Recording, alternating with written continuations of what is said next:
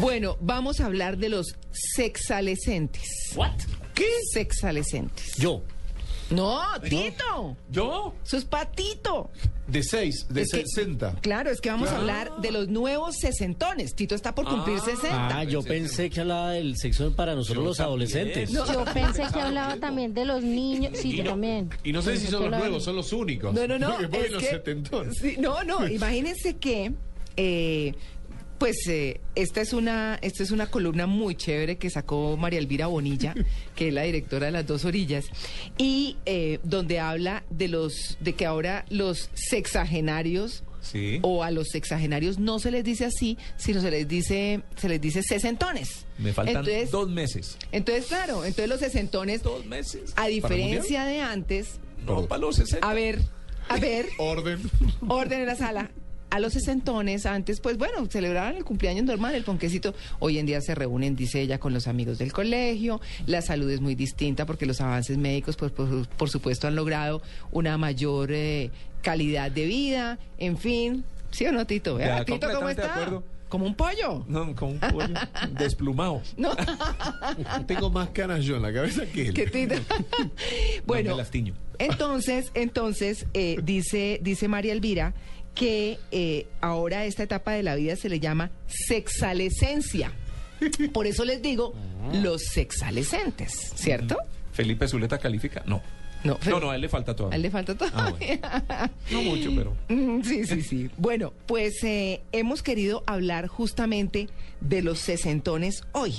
Y para eso hemos invitado eh, a María Fernanda Reyes, que es psicóloga con maestría en metodología de la investigación y es docente de la Universidad del Bosque.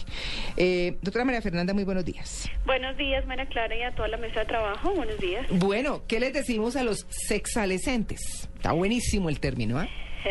Sí. Eh, pues digamos que toda la transición demográfica que ha venido experimentando el mundo y Colombia no se queda atrás ha hecho que la adultez mayor que digamos empieza desde los 60 años en adelante se ha convertido, como dice María Elvira, una etapa muy interesante de la vida, Mm. donde las personas empiezan a pensar en sí mismos, empiezan a experimentar, digamos, todas las cosas que no hacían eh, cuando eran un poco más joven, que estaban dedicados un poco más al trabajo, un poco más de pronto a los hijos. No, yo- yo diría Entonces que se eso empieza un poco antes. Una de las etapas de la irresponsabilidad, Sí, digámoslo sí, así. sí, sí, sí. Entonces, Ella dice pues que nada tiene que ver con, con, con la lo que ella califica como ridícula actitud de los cuchibarbis, ¿cierto? Los. Que, sí, que hace referencia a quienes pues no aceptan el paso de los años y se obsesionan por mantener la figura, por mantener la, la melena larga o las mujeres pestañas postizas, plataformas ajenas a la edad. Bueno, eso es distinto. Se trata de hombres tiñéndose las canas, no tienen musculatura ficticia, no intentan disimular la barriga, ni esconden las canas o la calvicie. Y en el caso de las mujeres, las arrugas están presentes, acompañadas de detestables, de las detestables celulitis y demás odiosas manifestaciones físicas. La que cambia es la postura mental que se conserva fresca, alegre y proactiva. O si no, miren a Tito. ¿Ah? Pues Fresco, alegre y proactivo. lo que pasa es que creo que siempre ha sido así. Por eso, se conserva. Claro, se conserva, se conserva. Pero sabe que si hay una cosa, María Clara, y, y- y qué pena, pues ya que me están tomando como punto de referencia. Es que me acordé de usted cuando la leí. Sí, claro. Eh, no, porque de verdad que ella cumplo 60 años en junio. Eh, Pero no parece, dos Tito, no parece. No importa. Pero ya, eh, y entonces ya ven el tema, empieza uno a pensar en la pensión, ¿cierto? Sí, en, sí. en- en- en retirarse en algún momento, que no lo quiero hacer porque este trabajo es muy bueno y es muy, muy agradable. Claro, claro. Pero, pero sí empieza a ver uno el mundo de una manera distinta. Y efectivamente, como está diciendo la doctora, ¿doctora? Sí. Sí. Sí. eh, ya está uno tranquilo y relajado, ya uno como que no le importa tanto. Eh, Sí. eh, no digo no cuidarse porque tampoco es para uno descuidarse del todo, ¿cierto? Totalmente. Pero, pero ya uno ha vivido muchas cosas, ya uno no se preocupa tanto por, por las apariencias y por qué van a decir de tal cosa, ya uno cumplió casi. Y uno con sentirse bien chévere. Sí, sí, sí. ¿Cierto? ¿Qué pasa cuando, cuando, o qué pasaba antes, doctora, cuando eh, la gente, inclusive es que yo me acuerdo cuando estaba chiquita que la gente decía, no, 40 años, pero está viejísimo.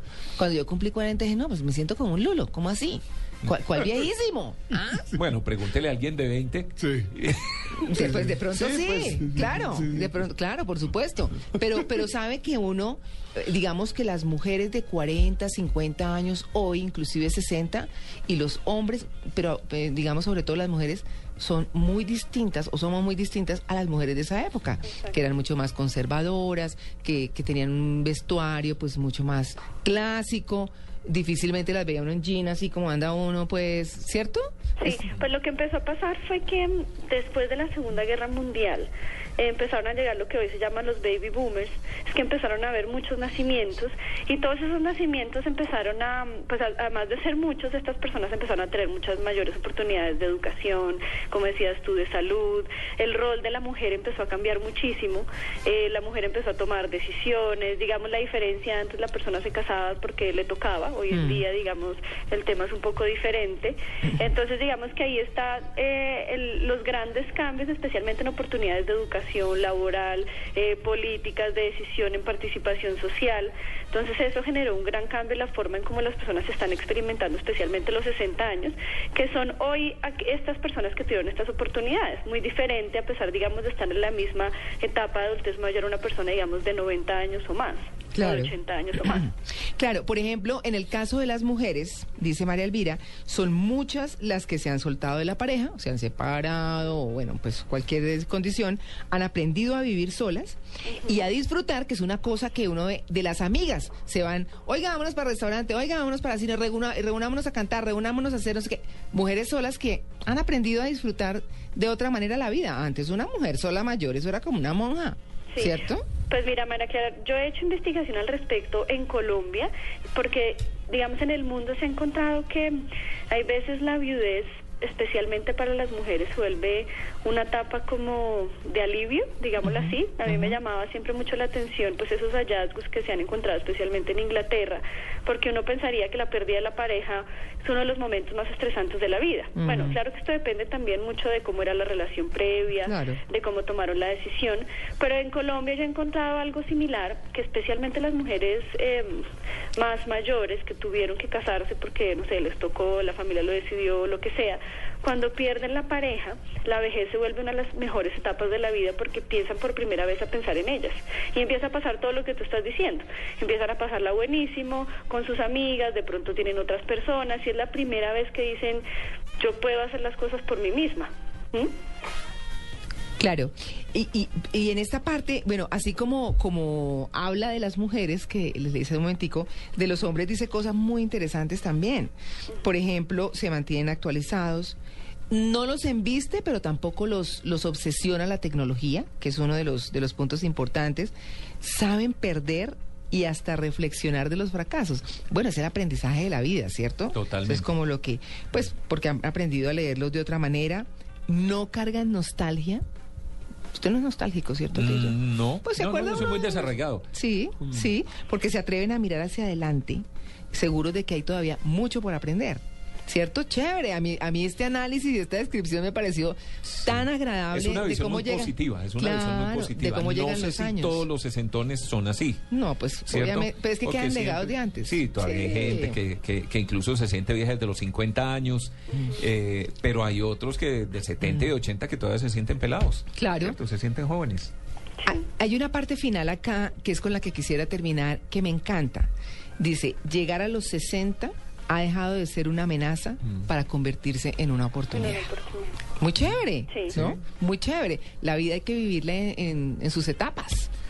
Mire, yo sí creo que hay que ser conscientes de que a los 60 años son 60 años. Es decir, uno está viejo, indudablemente, hay Sí, que admitirlo. sí, ¿Cierto? sí. Pero, y esto es muy trillado, pero yo creo que es una actitud ante la vida. Sí, sí, ¿Cierto? sí. Entonces uno puede ser eh, viejo en edad, viejo en el cuerpo, viejo físicamente, pero tener una actitud positiva mental. Claro. ¿Cierto? Y sentirse supuesto. joven y tener esa actitud de ver todo lo que estaba comentando ahora, ¿cierto? Ver, Claro. ver eh, se- seguir actualizado, estar pendiente de lo que pasa en la tecnología, en lo que está de moda, no, no quedarse eh, eh, refunfuñando por todo lo nuevo que va llegando. Viejito refunfuñón. Todo tiempo pasado fue mejor. Sí.